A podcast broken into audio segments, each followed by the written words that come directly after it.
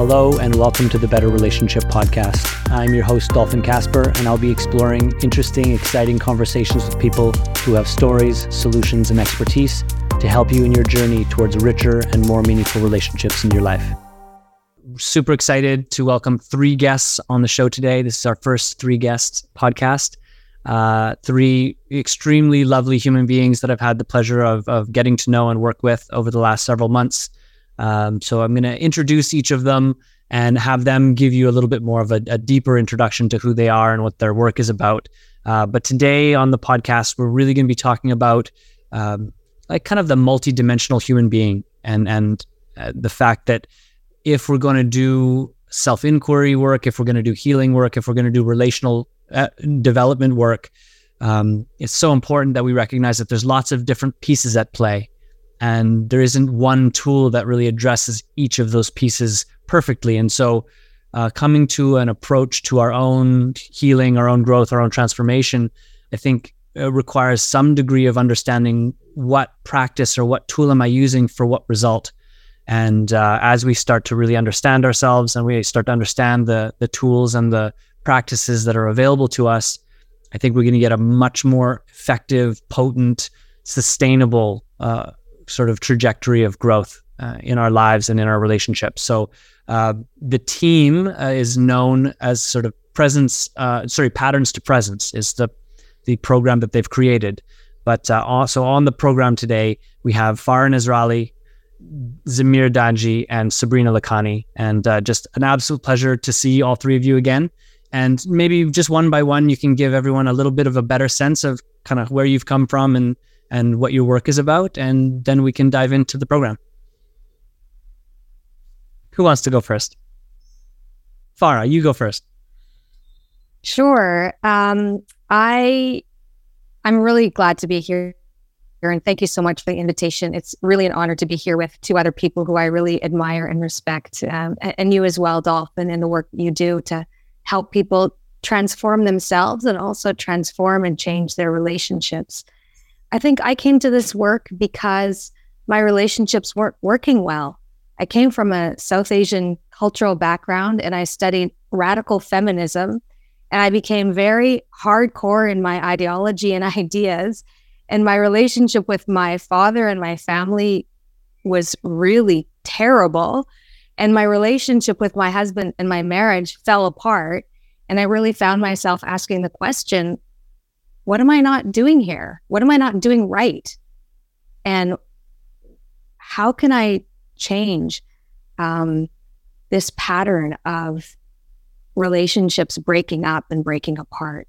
And it really felt unfulfilling to have relationships that weren't working in that way. I mean, relationships are such the stuff of our life. So it really led me on the path of inquiry into um, into myself and a, on a path of yoga and meditation and self awareness. And it also led me on a path towards learning skills of how to communicate through the tools of nonviolent communication and conflict resolution.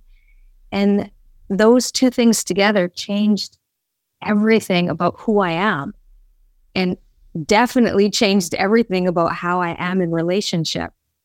So it was really through failure that I came to learn these skills that are so profound and beneficial for transforming oneself and one's relationships. Amazing. Thank you. Zamir, your turn. Well, it's a pleasure to be here with you, Dolphin. Um, how I came to this work, I, I think that the essence of it was wanting to know who I am. And that question has driven a lot of my inquiry in life and it's taken me to understanding myself in the realm of my body and, and my mind and my emotions and really my holistic spiritual faculty of who I am. And so I feel the work um, that we do in patterns to presence, at least the part that I offer, is a culmination of my my inquiry into this. And and w- w- what is what does it mean to be human? And how do we live in a way that creates the peace, the happiness, the presence that we feel most alive when we embody this sort of like, ah, yes, this is who I am. Ah, yes, this is what it feels like. And uh, yoga played a big part of that for me in my life. uh, when I was doing a teacher training. I was leading teacher trainings at a college in Vancouver called uh, Langara. And I realized that when a lot of deeper work came out for people, when I, by what I mean deeper work, that in the process of doing yoga and breathing for 30 days, stuff comes up, you know, emotions come up, memories come up, pains in the body they didn't know come up. And I realized I wasn't actually equipped to handle it. Like I, you know, I didn't know the, the, the that inner process of what was coming up with for people. And I had been exposed to the work of Dr. Gabor Mate about seven years prior in a program called uh, Beyond Addiction, the Yoga Path to Recovery. And these two people who've now formed Compassionate Inquiry, which I practiced at that time, it was Kundalini Yoga and Gabor's uh, trauma mastery. Like it, and he didn't even teach at that time. He just he was just part of the program. So I had a personal experience where I sat in front of him, and I felt undone. Like my persona was just undone. Like you know, it was almost this. I felt like those Thangka paintings where you have this like fierce demon that slays your ego kind of thing. And then I just felt that happened for me. And I was deeply impacted by that. And then shortly around that time, I was doing the teacher training. Fast forward those years later, he was offering a training in compassionate inquiry because it had just happened over time that Sat Dharam, who was, you know, working with him, said, What is it that you do? He says, well, I don't know. I just do it. She says, No, I've been with you for years now. Like you have this understanding, this approach. And so they made this approach, they kind of brought it down in almost a syllabus to be able to teach this. And I found it to be a perfect complement to what I was seeking um, in these in these yoga trainings. So that's why I sort of see my work as a holistic counselor. So it, it, it incorporates the yogic, the Buddhist dimension, the body mind connection with this new, deeper psychotherapeutic understanding, you know, of how to deal with the body in the mind um, relationship. Yeah, lovely. And I love you know just hearing hearing you two speak. Uh, I, I imagine it's similar for you, Sabrina. Just how we we really bring our life to our work. I think when we get honest uh, and and we start to listen to what our heart is saying, what our body is saying, it's calling us to show up and, and give what we needed uh, in a in a way that's authentic. So thank you to Sabrina. Any any yeah let us know uh, what's been what's your journey been like. So, you know, similar to Farah, it definitely started with relationships, and similar to Zamir, it started with a question. And what I found myself questioning all the time is why? Why is it this way? Why is it not any other way? And I remember as a child, I was always questioning, you know, why am I not the favorite? Why is XYZ the favorite cousin? Or, you know, why doesn't dad listen to me? Why don't we spend time together? um, why does Amin always get his needs met first? So that question was always like, why not me? Um, and why someone else? And then, you know, similar to Farah, I got married and got divorced. And then, of course, that question was right there, right? Right as I got divorced. Why me? Why did I get divorced? Why did our marriage fall apart? And I went on this five year journey to discover what the answer was. And a lot of the answer was attachment styles, right? So we had opposite attachment styles. I was anxious, he was avoidant. We were naturally bound to get together. Okay, but then why? Why does that happen? And what do you do with that?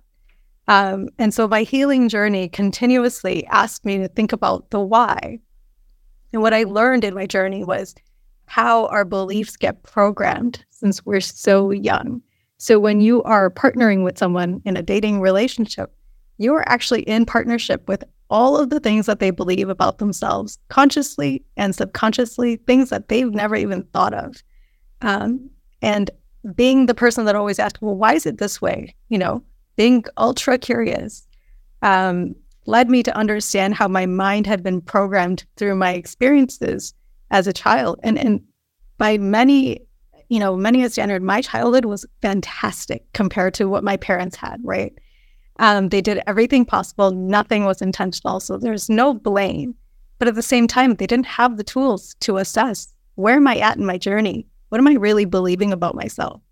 And so if some of these insecurities were caught when they were earlier on or when they were developing, um, you know, there's a, there's an understanding that we could have prevented what happened. And so understanding all of that and seeing my life kind of just playing out as patterns as I went through a lot of the emotions, I felt a lot of emotion. And I always felt like I was making my decisions, but that wasn't entirely true. It's because the choices that I even saw in front of me were a result of my attachment pattern. I probably didn't even see any other possibilities. And so opening up that world and understanding how my mind works and how it's connected to my body and how it signals certain things and how it weaves a narrative. That's that's what I bring to my work today. Um, and p- that's part of the reason why I became a behavioral scientist, right? I was already doing this for uh, corporations eh, who were wanting to know how do you build trust with people? Why do they think the way that they do? Why do they make the choices that they do? But when I turned that lens onto personal relationships, it was such a big aha. And I'm like, oh my God, like it had been there right in front of me this whole time. I just wasn't able to recognize it because I didn't have the training, I didn't have the understanding. And now that I do, this is exactly how I help all of our clients is to try to mirror that back to them and say, well, why do you think your mind is thinking that way? What is it telling you about what it believes about you? And so that's, you know, combined with Farah's work and, and Zamir's work, it's such a powerful um, multi-dimensional model that we've created. And witnessing our clients going through that process is so remarkable because I know that it's one more person that won't have you know, won't have the end that I did, sort of, in that sense of like they won't find themselves in this trap situation of like, how did I get here and why is it working this way? So that's that's the goal. Yeah, yeah, and I can, I know myself how when they're I love how different the three of you are. Like in the most beautiful way, I love how different you are, and and I can feel in in engaging you, the imagining people participating in a program with the three of you that there's certain ways that that you know you operate Sabrina that are going to reach certain people, and then there's you know people that might you might not be able to reach in that way, but Zamir can or Farah can. So like I love I love the the diversity of it, and I can feel just the strength of that diversity in in how you three approach your work. Uh, I have a question for you, Sabrina. Um, at what point? So you what is your education? It's a it's a degree in behavioral science. Is that what it is? All my formalized education is in business management. Okay. And so you're probably wondering how does someone who majors in business management and then goes and gets her MBA, do, you know, how does she have a behavioral science um, position in corporations or working with people? Mm. Um, it seems to be that the behavioral science world is so new and fresh. And I, I've been reading psychology books since I was 14. And my previous manager and I discovered that I have this um, kind of uncanny ability to read text and make sense of it on a subconscious level that he had never seen anyone else do. Um, and so that's kind of how all of this started. Is that's why I do journaling, right? So all my all of our clients do the journaling, and I read through it and I I digest it and I understand what's going on the subconscious level. Yeah, cool. So I'm going to ask you more about the journaling and, and just how you analyze because I think it'll be interesting for people. I don't I don't think a lot of people really do the deeper nuanced uh, kind of exploration of like how our words reflect our inner states and our inner beliefs. And i think that's true of spoken word and for sure of written word as well. So we'll get into that. Um, at this point i'd love to hear uh, just a, maybe a kind of a condensed version like how the three of you came together. I just think it's a really beautiful interesting story. Um, so yeah who, who, wants to jump in and, and start that that piece around the the formulation of patterns to presence well, I'd like to start it off and then maybe Zamir and Farah can add in. So Zamir and I had our own individual clients. So all my clients were journaling for a set number of weeks. Zamir clients, Zamir's clients were doing CI with him. And at one point, I recognized that I was getting to, it was like hitting a wall with a client. I was like, I know there's an emotional wall, but I can't seem to like get through to her. Um, and of course, I focus mostly on the patterns in the mind and logic and things like that, right? So not nothing was working, but I knew that there was something there. So I came to Zamir and I said, Hey Zamir, can you have just one session with this client? I feel like there's something there, but I can't get to it. And of course, he has that one session and it's a breakthrough session for this client. And we sort of stumbled upon, okay, maybe we should be partnering on this together. Like there's clearly so much power in bringing our work together. And then shortly after that, he um, he said, "Hey, I want to introduce you to someone." I said, "Okay, sure." And uh, so that's when I met Farah and I got to see her work with a couple. And it was so remarkable. There's nothing I can say or teach someone eh, about communicating with a partner. Like I was trying to do that a little bit, but that's not really my domain. That's Farah's like expertise. And I was like so glad to meet her because I knew that that's exactly what we needed. And so that's my, of course, my end of the story. And I'll let Zamir and Farah add into theirs. Yeah, I think you said it well, uh, Sabrina. I've known Sabrina for a decade. So there's also this relationship of, of trust between us um, and an understanding that we've both seen each other through our own journeys. And I think that's really, that fed a lot into the container of healing that we want to hold because we hold that for each other. So it, we like really can do that for our clients, like authentically. Um, and we're, we're like, there's no competition between us. We're really like, we're like, how can we make this the best possible experience for the person coming in? And then as a team, I I also worked with Farah on um, a sort of a monthly thing we did for yoga teachers, and I really got to see her gift in that, especially this quality of ahimsa, nonviolence. Like, you know, it's one thing to say nonviolent communication, teach a technique, but you know, when your aura embodies it, that's so much of what people get, right? And her background in yoga and the Dharma teachings of yoga kind of make that a reality if you want to live what you teach. And so I felt like what we had was this great uh, synergy between us, not on just the level of skills, but in relationship. And that's a big part of the uniqueness of the program is we have a good relationship and we communicate with each other about, you know, the client that we're working with. It's like, you know, there's three people holding them, not just one. And we sort of pass them, you know, along to each other right? Adding our insights, our perspectives. And each time it helps us to get a deeper understanding of how we can, you know, serve or work with the person because it's like we're getting the assistance of two other, you know, minds on this and hearts on it. So that, that, the feeling, I think that Carter drew us to, drew us together as well. Just was like this attractor pattern to this work. I would add that what I noticed about the three of us coming together is there really was a magic and synergy in how it all unfolded and how much things took off when the three of us combined our work together. It was like a momentum that happened on its own, which I think, you know, when when something is effortless in that way at the beginning, it really feels like it's the right thing, that you're on the right track.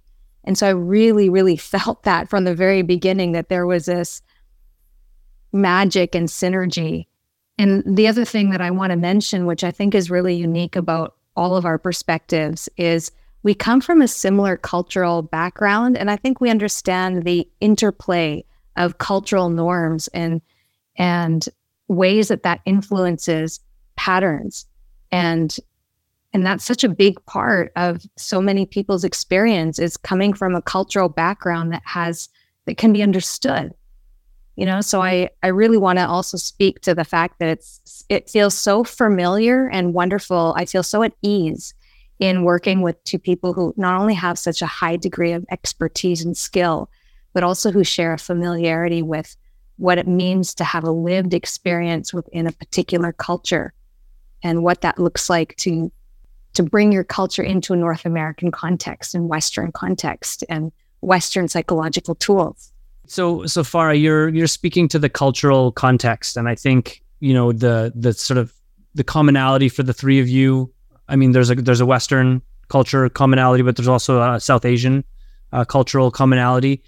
Um, like, can you say a little bit about uh, how having an understanding of cultural influence uh, influences your work, but also maybe how that influences someone coming in that might want to create change. You know, I, I'm interested in the most fundamental aspects of human transformation, but culture is is such a huge component of of how we sense make and then how we make you know how we make our choices. So yeah anything the three of you would like to say about the cultural context and how that influences the work you do? That's such a good question. And i I'm not sure I, I know the answer um, right off the bat, but what I can say is that it's not only the culture of our society that matters. Like, you know, in yoga, it said that when when a child takes its first breath, they take in and register the consciousness of the planet. And that registers in their consciousness. And when a child is in the mother's womb, everything that the mother feels registers in the consciousness of the child. Everything the mother takes in through the sense organs. So we live in a North American context, which um, really, really highlights and values individual freedoms and, and individualism. But when you grow up in a culture that places a less emphasis on the individual and much more emphasis on the collective, it really shapes your beliefs and thoughts. And and as Sabrina probably knows best and can speak to this most, often these collectivist ways of thinking can really be a hindrance to our own personal autonomy and development and our own individual the realization of our full potential and our full self mm-hmm. and i think that um, understanding religious and and cultural norms is a big piece of understanding a whole human being. Because so many people um, are born into a religious community or faith community or cultural community. And so just having that lens and understanding of how that affects our beliefs our thinking our norms our um, really allows us to have a bigger picture and understanding that culture matters. And somehow we have to find our place in terms of the balance between our individual self and also our place within a cultural context and a and understand, you know, what religious or spiritual beliefs did we inherit and what are our the ones that we choose to carry forward? What is our experience of spirituality and the sacred that we we know to be true or we uh, that resonate. And the ones that resonate within our experience may not be the ones that were handed down by our parents and by our culture. I'm sure sabrina and zamir can say more about this but that's my um, on the spot answer to your question Beautiful, and and I, I want to hear them. I just want to point out one thing that you that you brought up that I think is so important, which is there is a a kind of necessity to balance and make sense of the the kind of collectivist um, sort of community orientation to what our lives are about, our interconnectivity, and our individualism. Like I think it's not an either or, it's a both and. And how do we include those two in a way that is nourishing for us and allows us to be in service to the communities we're a part of? So I just wanted to kind of bring that piece forward and, and would love to hear Sabrina and, and Zamir give their two cents on this. So I think what's really important, you know, to add to that is that there's always a there seems to be a an immigration story or or a story about sacrifice um, for a lot of our clients, right? And so you, as a child, you're told all the sacrifices your great grandparents and your grandparents and then your parents made in order to create the life that you have today. So then that sort of creates the sense of indebtedness or or a sense of duty, um, and that it creates that idea in the mind saying, you know, I'm not. I'm only good when I'm fulfilling my relationships or my duties to others. And so then you get a lot of this people pleasing and you get a lot of these like, well, I have to do this, that, and the other thing for someone else because how else am I going to know that I'm good? And, and that's the problem that we sort of face with, you know, as children or as people growing up in the South Asian culture. But of course, in the Western context where that sort of is not rewarded. And there is, you don't really get any credit outside of home for that, but it's very much shapes your psyche as to who you are and what you're able to do what's possible for you. And if you can't free yourself from that idea, that limits your personal transformation and reaching your highest potential, right? Because a lot of times we have to let go of our idea of what does it mean to be a good daughter or a good sister or a good mother or whatever, so that we could discover our, our real potential. Yeah. Awesome. I I think what's really interesting about how what works, what I've seen in this program is that there's that because there's a shared cultural context, we can get under the hood of of you know what cultural dynamics and how they're playing out. But in essence, the work is transcultural. I mean, it's really about an orientation to values, a conscious orientation to values. Whereas You come with a culture that is imp- imp- put imposed upon you. This is the values, and this is your womb, and you operate within that. You know, you come out of the womb of your mother, but then your family in your home is your second womb, and that's your culture. That's a reflection of who you are and your values, and then school, and then society at large. But it's just layers upon the layers of this. Whereas, you know, the deeper work is coming and saying, who am I when I cultivate a culture of authenticity, of compassion, right? Of uh, tolerance or whatever we choose, right? In the in the program, they explore it through different values that are really comes fundamentally what's authentic, right? And we find that when you when you do the deeper work and you become self-aware, you start to choose wisely. Like you already know, it's already in you. You know, like when people see they go through the program or they listen to go through a CI session or the insights at the end, there's revelations. And part of what makes it really true is that it's something that they know is true inside of them and has been that way all along. And that's wonderful to behold, right? And that can be anybody, regardless of their skin color or whatever background they come from. Yeah. Yeah. The, the transcultural piece. Uh, and are, so in terms of the clients you all work with, are they all South Asian or, or predominantly South Asian? How does that, how does that end up kind of playing out? I have all the data, so I should run the analytics on this, but I would say we're at 50 50. Okay. Um, we do get a lot of South Asians because, and they do come to us for that reason, is because well, I'm tired of explaining my background or my culture or my religious, you know, rituals and whatnot to my therapist, and I need someone who already gets that.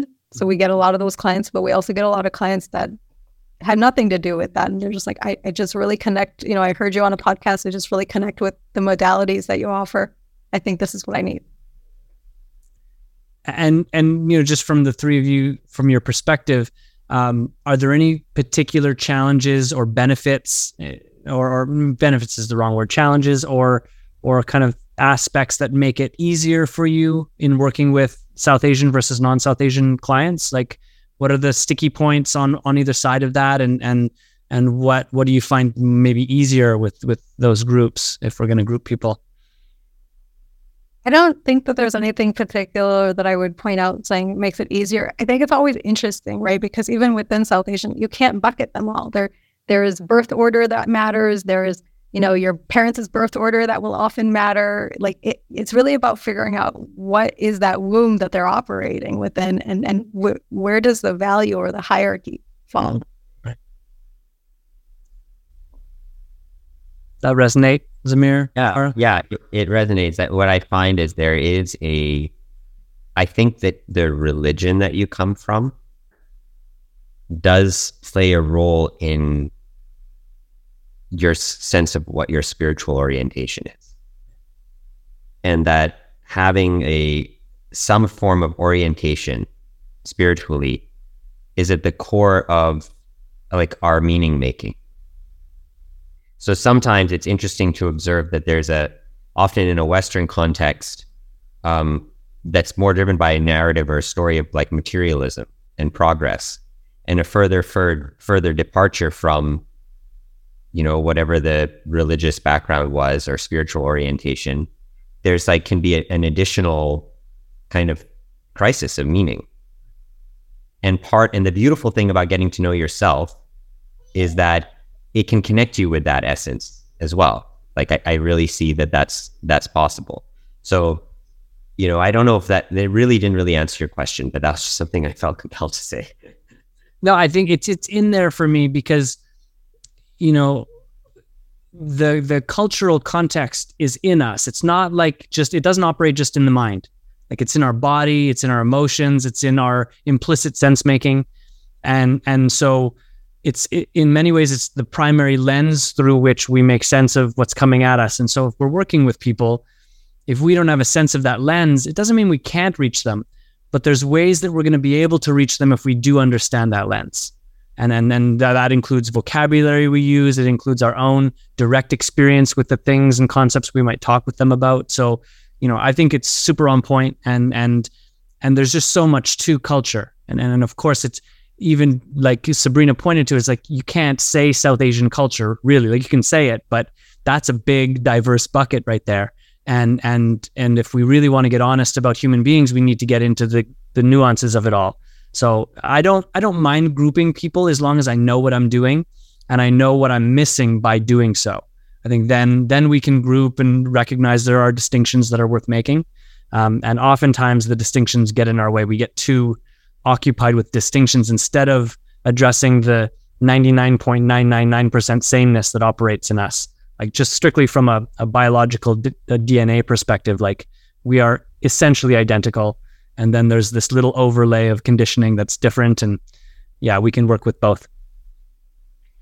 You know what? I liked what you said, um, Dolphin, and how you mentioned the balance between collective and individual. Because what I appreciate about working with some of the clients who might share a, a similar or familiar cultural background or religious background to me is that, you know, there is an understanding of how important community networks are and our place within a larger group. And I think there's a sincere desire in, or sh- sincere longing in the human heart to belong, to belong to a larger group and to feel a sense of belonging. And I think that, you know, when when we heal the patterns from our childhood and the patterns from our past, we can engage in those collective relationships, whether it's family or community. Um, and we might be doing the same things, but we're doing them with a completely different inner attitude.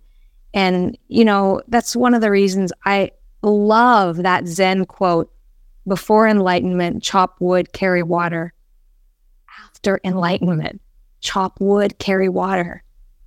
Because, you know, changing our inner attitude and changing our, um, the reason why we engage in relationship can really um, change everything.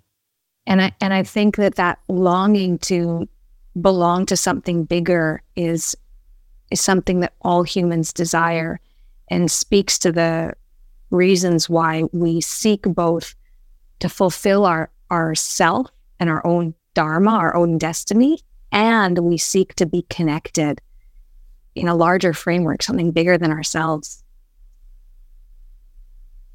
Yeah, I, I just see so many examples of where people get it all on the outside. You know, like all they they they they have the trophy, they get the medal, they succeed in business, they get the perfect partner, they got the house with the white picket fence and and inside there's this gnawing sense of like this isn't it. And and so it's just just the enlightenment the zen the zen saying um, it's not really about the content. It's really about the context of life that that we orient to that matters most. So yeah i love i love those insights and those pieces of wisdom that in a way we all know. And yet look around especially in western culture maybe not just in western culture but like so much striving, so much attempting to kind of compensate or prove, prove to ourselves, prove to our parents, prove to the world we're good enough when we could just choose to be okay with how we are and then live life uh, with the enjoyment of, of giving our gifts. Um, I, I prefer the latter. Easier said than done, though, right? when we're involved in proving, it's because there's some part of us that doubts that it's true. Mm.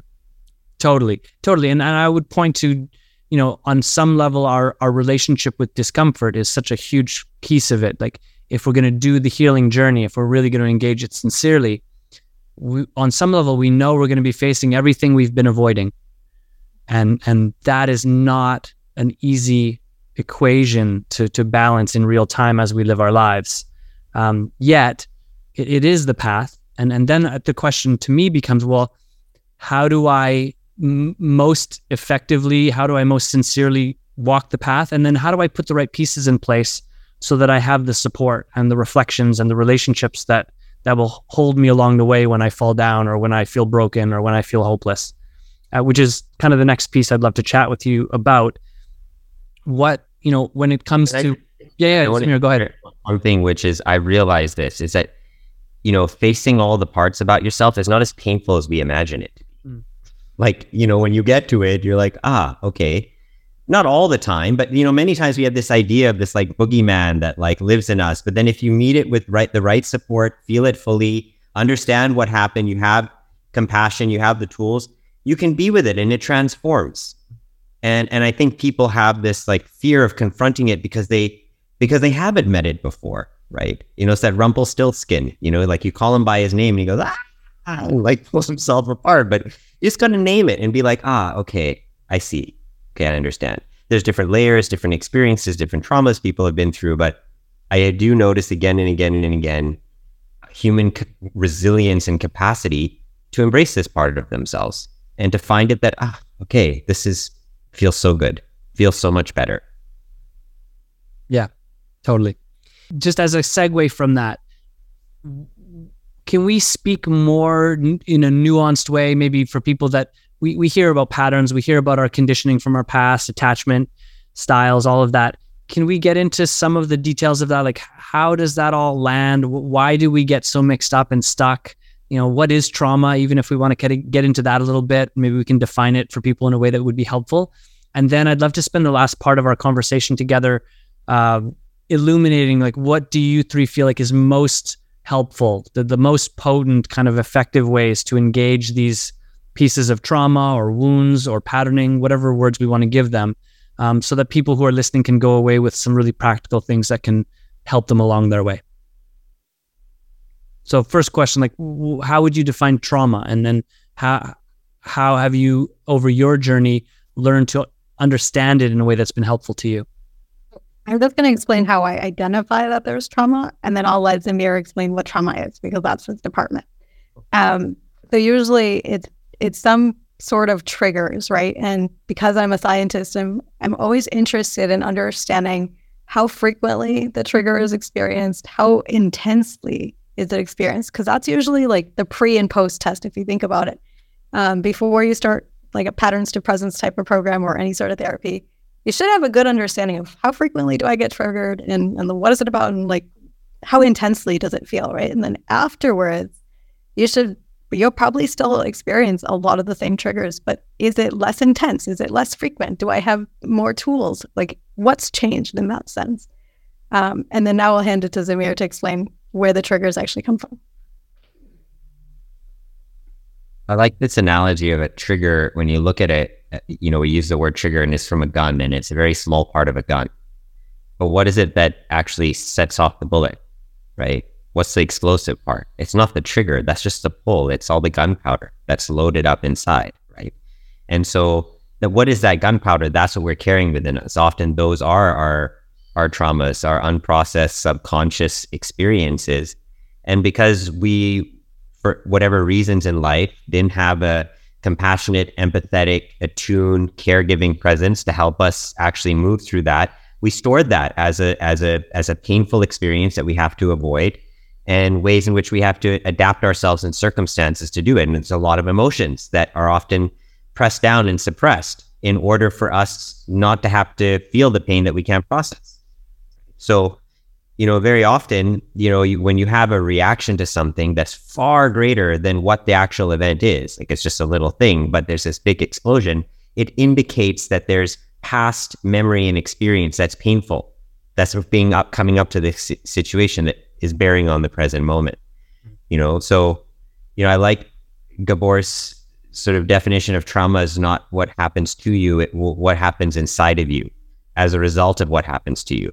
So when these things happen inside of you, but then they weren't attended to, they keep growing and they get built. So we just have to be able to return and, and understand and, and process that. And our conflicts, particularly in relationships, bring up all that gunpowder to the surface. All that subconscious material comes up. So it's a great arena to do it in. I love I I love metaphors. Farah, yeah, she she probably has some good. Yeah, yeah, yeah. Just one before Farah uh, speaks the the the gunpowder and the trigger analogy is so apt and and precise. And and there's another kind of layer there that I just want to introduce because I know for some people the the signal of their trauma is actually more a, a, a, kind of dissociative one.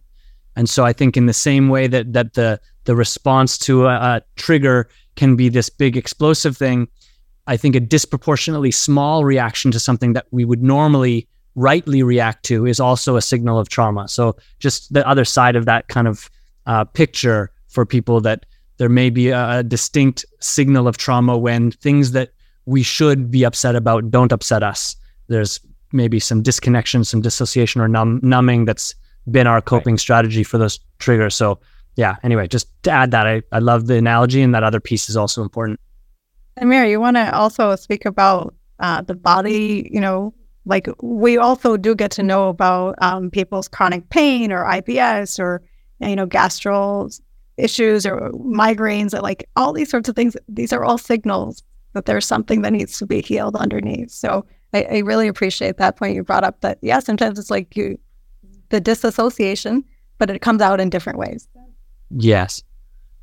Yeah, it definitely comes out in different ways. Often when we disassociate, outwardly maybe pulling back, but you really tune into what happening in your body, there's sort of this stuff that's all going on inside, right? Um, so that is definitely. But I appreciate what you said, and, and when we think of the gunpowder, I didn't. I don't think it was intended as the only way you display it is through an explosive behavior. It can be implosive as much. Yeah. But uh, I know Farah had some thoughts. You know, I can speak to trauma from the perspective of a partner because my partner experienced early childhood trauma. And what I learned in supporting him through integrating this trauma is that I thought as an adult, you just face your fears. And because that's how I learned to um, work through some of my insecurities and fears. But what I realized in being in partnership is that when a child experiences trauma, it's different from how an adult experiences trauma. And how you support a person is you you walk beside them so that they feel safe as it comes up and they process and integrate it and it might be in a moment or it might be it might take weeks or it might take years but the ability to walk beside someone and and and have a relationship where a person can trust and feel safe in your presence um, is the difference between integrating early childhood traumas and perhaps other kinds of traumas and pains that we experience. So uh, my my perspective on trauma really changed because I didn't I didn't realize that for some types of traumas, it's not as easy as just facing it. It's actually done in relationship, whether it's a therapeutic relationship or a partner relationship. But what's learned in relationship is a person learns how to trust and how to feel safe. And that's actually the piece of relationship that uh, heals when it comes to trauma, because often it's that trust that's been broken. I, I would love to say just a couple of things. Um, uh, just beautiful. I really appreciate what you said there, Farah. Uh, I worked with uh, at risk kids for a long time and uh, more recently uh, worked with homeless youth and, and young adults. And, and we were using this trauma informed youth care practice and and the youth care practice was initially developed for young children who had experienced abuse and trauma and and we had adapted it for adolescents and young adults. And and one of the things that became really clear to me is that there are these underlying core principles core needs for human beings. And that's actually across across culture but also across age. Um, and so then the, the, the magic for us to do this work well with these teenagers and these young adults was how do we adapt these core principles that were designed for for babies and young children to be developmentally appropriate. So you know some of the some of the core pieces are like just to have our base needs met. You know, so like food, hydration, sleep, a sense of physical safety. Like these are just baseline pieces for human beings to feel good and able to connect and we can get into kind of polyvagal theory stuff and and the activation of the fear response. But but for us to feel connected and and and safe, those base needs to, need to be met. So that was something that was say basically same for the little ones as for the teenagers and young adults. But we also we want to belong. We, we want to be in in healthy relationship and and there's a there's a dimension of attunement. There's a dimension of this person feels me that's vital to us feeling connected and safe. And so that's what an attuned, loving, responsive caregiver does is they feel their child. There's an empathetic experience in the system and somehow this is the magic of the human condition, the child knows the difference the child knows the difference between a caregiver that is feeling them and a caregiver that is not and doing the things that they maybe think that the baby needs. And so as adults, it's the same. It's like we actually know when we're being felt or not. So those are some of the core pieces that I think, you know, and, and then there's all the like, how do I adapt? Like, what do young children need? Great. And then how do I, if I'm working with adults that have wounds from their childhood, there's going to be some overlap and some creative uh, translation. Like, how do we translate these needs to a 45 year old or a 60 year old that has lots of conditioning over top? But under underlying that conditioning, underlying the adult needs, there are these kind of fundamental human and attachment needs that that again they they span culture, they span generation. They're just human needs. So anyway, I just want to share that piece. I really like the word attunement.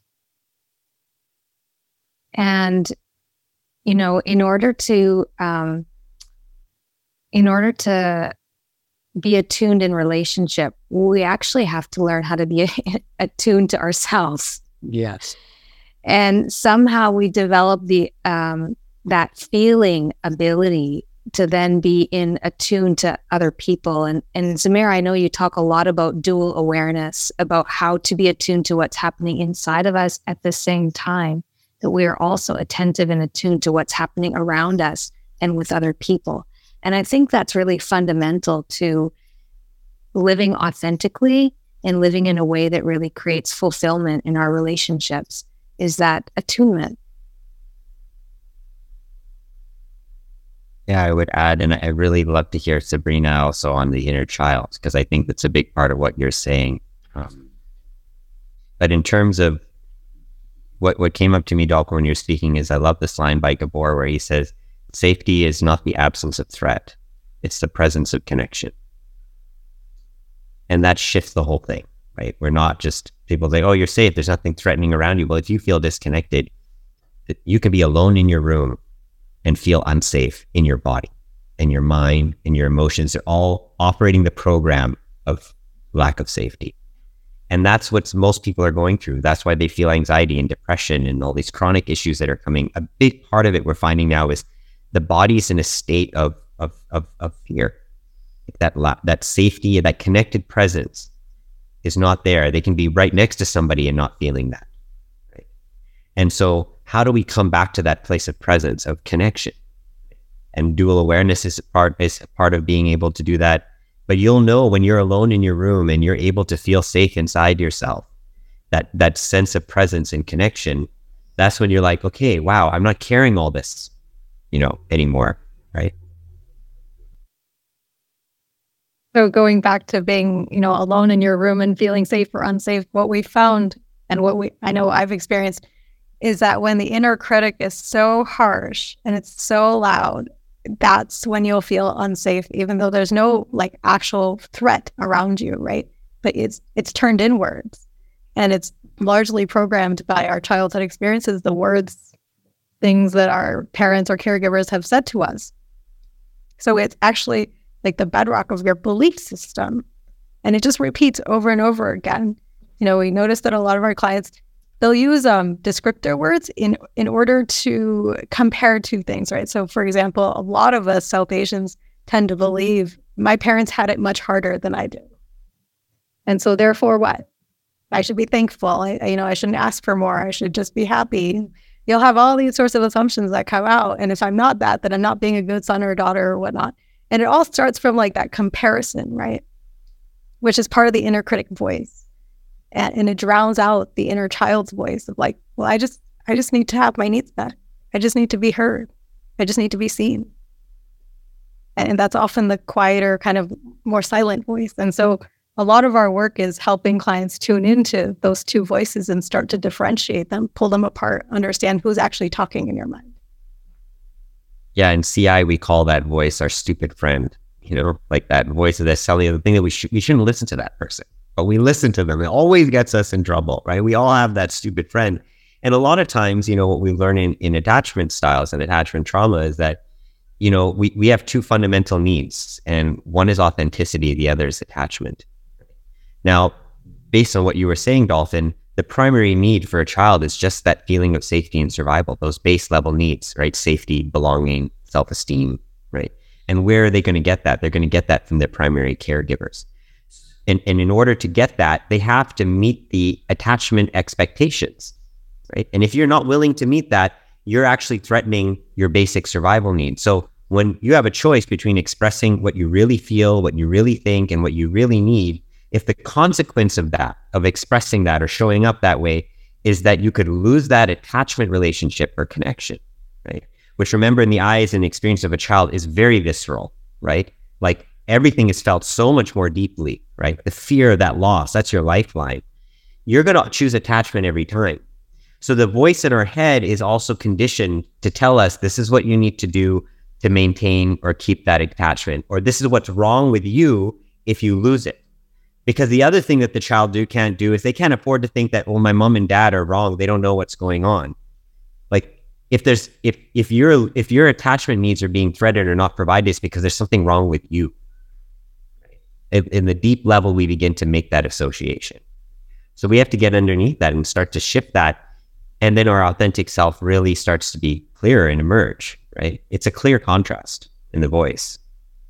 Yeah, and I you know I think a question that I mean, we're getting kind of close to our time, but like how do you get under that? Because I hear you talking about what I define as core belief. It's like w- what were the the fundamental beliefs that formulated around a painful experience that had me disconnect from my own authenticity.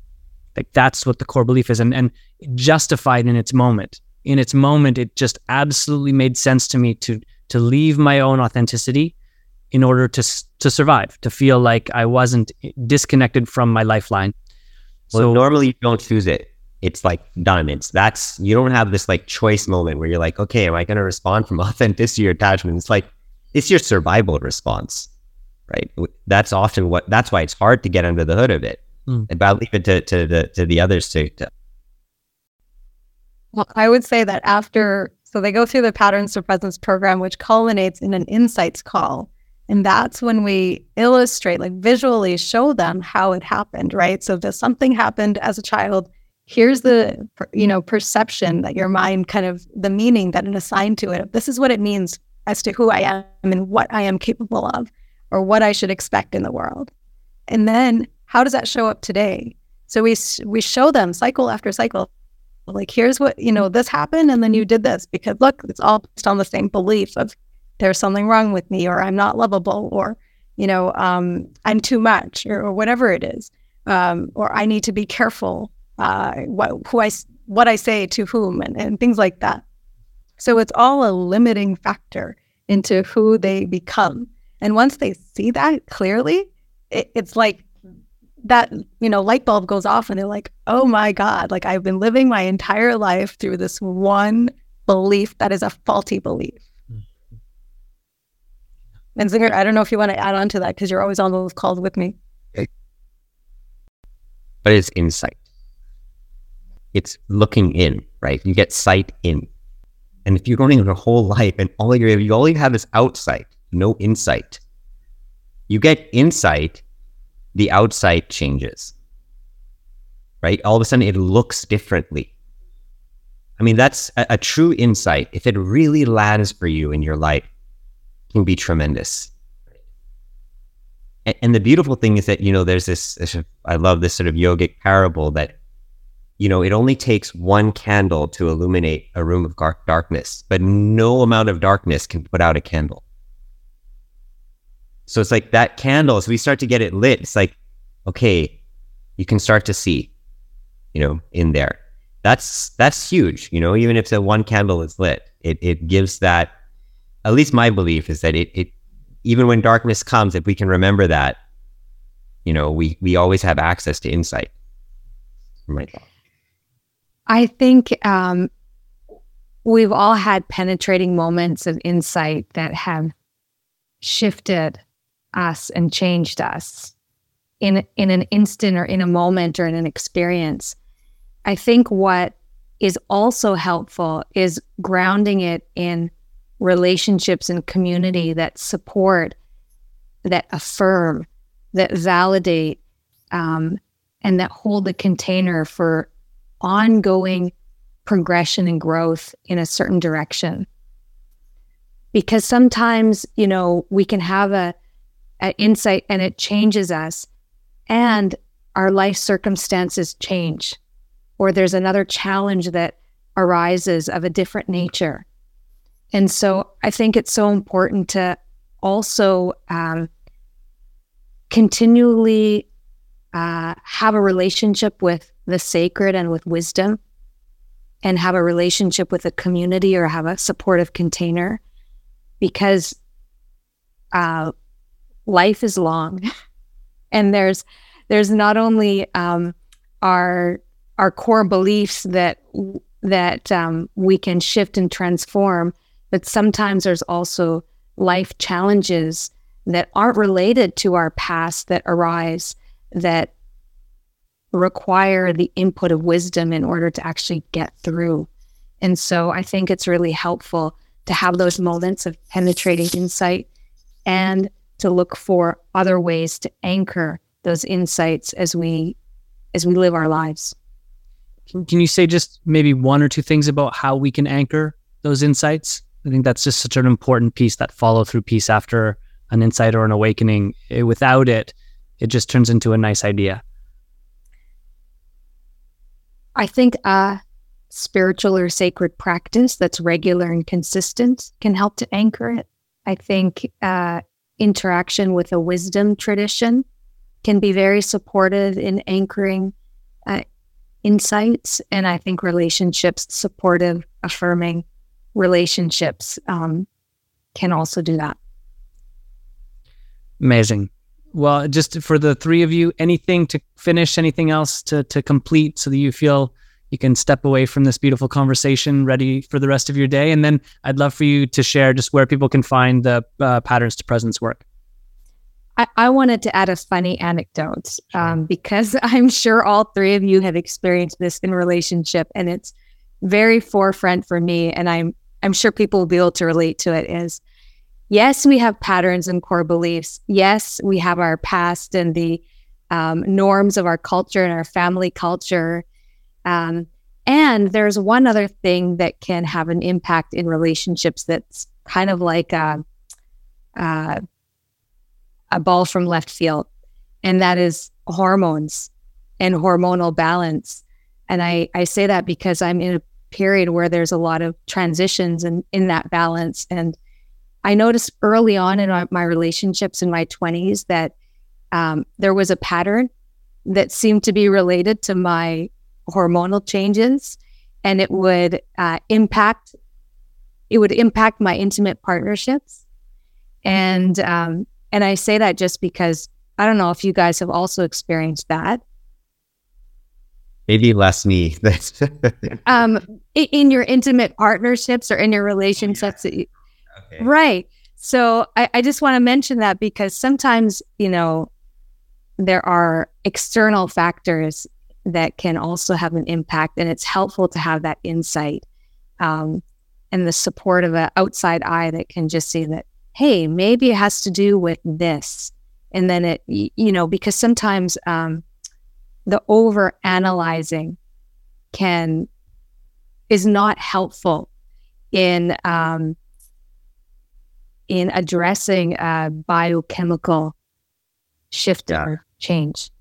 That's why I feel that the communication work that happens with FAR is also really important in the program for the integration because a lot of you know you we change you start to change your relationship with yourself right and these parts of yourself but then you also have to have like communicate and have a way of like how do i communicate with others from this new place right? If you don't know how to do that, it's sort of like you're like, ah, oh, okay, like I know that things are different inside of me, I'm feeling different, but I don't know how to talk about this with other people. Like I've learned this new way of relating with myself, but how do I do it with another person? And the more that we're able to do with another person, the more that our environment actually supports our inner shift. Otherwise, it feels our environment is more and more and more sort of uh, a, a, a, an oppositional force very often to this new person that we're finding ourselves to be. So when we can communicate, you know, with that new relational dynamic, you know, we support ourselves and we, of course, it, enrich others because everybody's going through the same shit.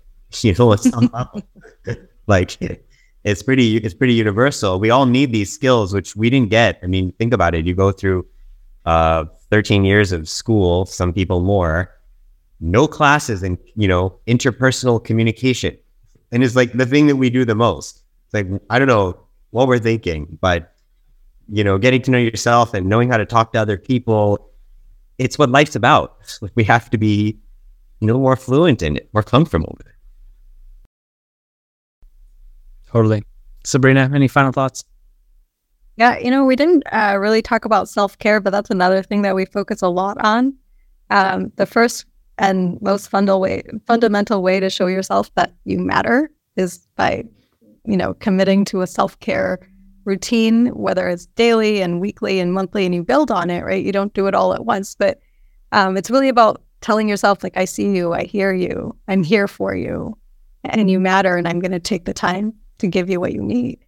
And I think like that's one of the best ways to ground yourself and with the insights. And it's usually what we recommend at the end. It's like, you know, your life is not going to look different tomorrow just because you know this about yourselves now.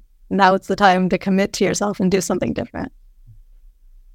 Yeah, I just I'm just having an insight about the self care piece, which you know, how it's coming to me is um, there's actually something uncomfortable to initiate self care when it's not our way, when we haven't taken good care of ourselves, when for all sorts of reasons, to make that choice to do it differently, to like bring awareness and attention and care to this body, to this self, um, there's like a, a layer of discomfort that we need to pass through. The the the the brilliance on the other side, like the good feelings on the other side, might be incredible, but there's still this kind of like some kind of threshold to to pass through to begin to self care when that's not our way. So I just wanted to say that it seems too quick. I would love to speak longer. Uh, the timing is is such, but uh, I know we'll do it again. So for anyone that's really enjoyed the conversation and wants more uh, patterns to presence or more of either each of you, uh, where can they find you? On RelationFlix. yes. Well, they know that already. Oh, you know how okay. oh, we patterns2presence.com. Sweet. Yeah. And and Sabrina, follow her on Instagram. She puts out great posts pretty much every day, and that's like you know sort of your daily dose. Um, and then if you want to you know learn about the program, our website, of course, and there's a PDF. You can understand more deeply what it is we're doing, and and you know if you decide you want to work with us, and we're here. Amazing. Hey, what, Sabrina, what's your handle on Instagram? It's Sabrina atta- and then dot attachment stylist specialist. Sorry. Sabrina dot attachment specialist. Got it. Awesome. Yeah. Yeah. You'll find you'll find her. And I know Farah's, she has a, actually a yoga program on her website as well that where you can interact with her on a regular basis and other things that she offers. Um yes. Amazing. Well, I, I, I, knew I would enjoy. I think I enjoyed more than I was expecting. Thank the three of you for for yeah, just being a part of my journey, being a part of this uh, platform and and continuing to show up and, and bring your beautiful work to the world. Thank you so much. For those that tuned in, thank you for Thanks. being here. Thanks, Dolphin, for all the work that you're doing in in creating a platform like this and all the efforts with RelationFlix. I think it's such an important um, endeavor and undertaking, and probably know that more hours than we can imagine go into it. So thank you. I'll tell a story about it some other time, but thank you. I appreciate the reflection. Yeah, feels good. Thanks, everybody. Thank you so much for being here. You've been watching the Better Relationship Podcast. It is brought to you by RelationFlix. If you haven't already, please subscribe. You can also go and check us out at relationflix.com. We look forward to sharing so much more with you. And until next time, my friends, love well.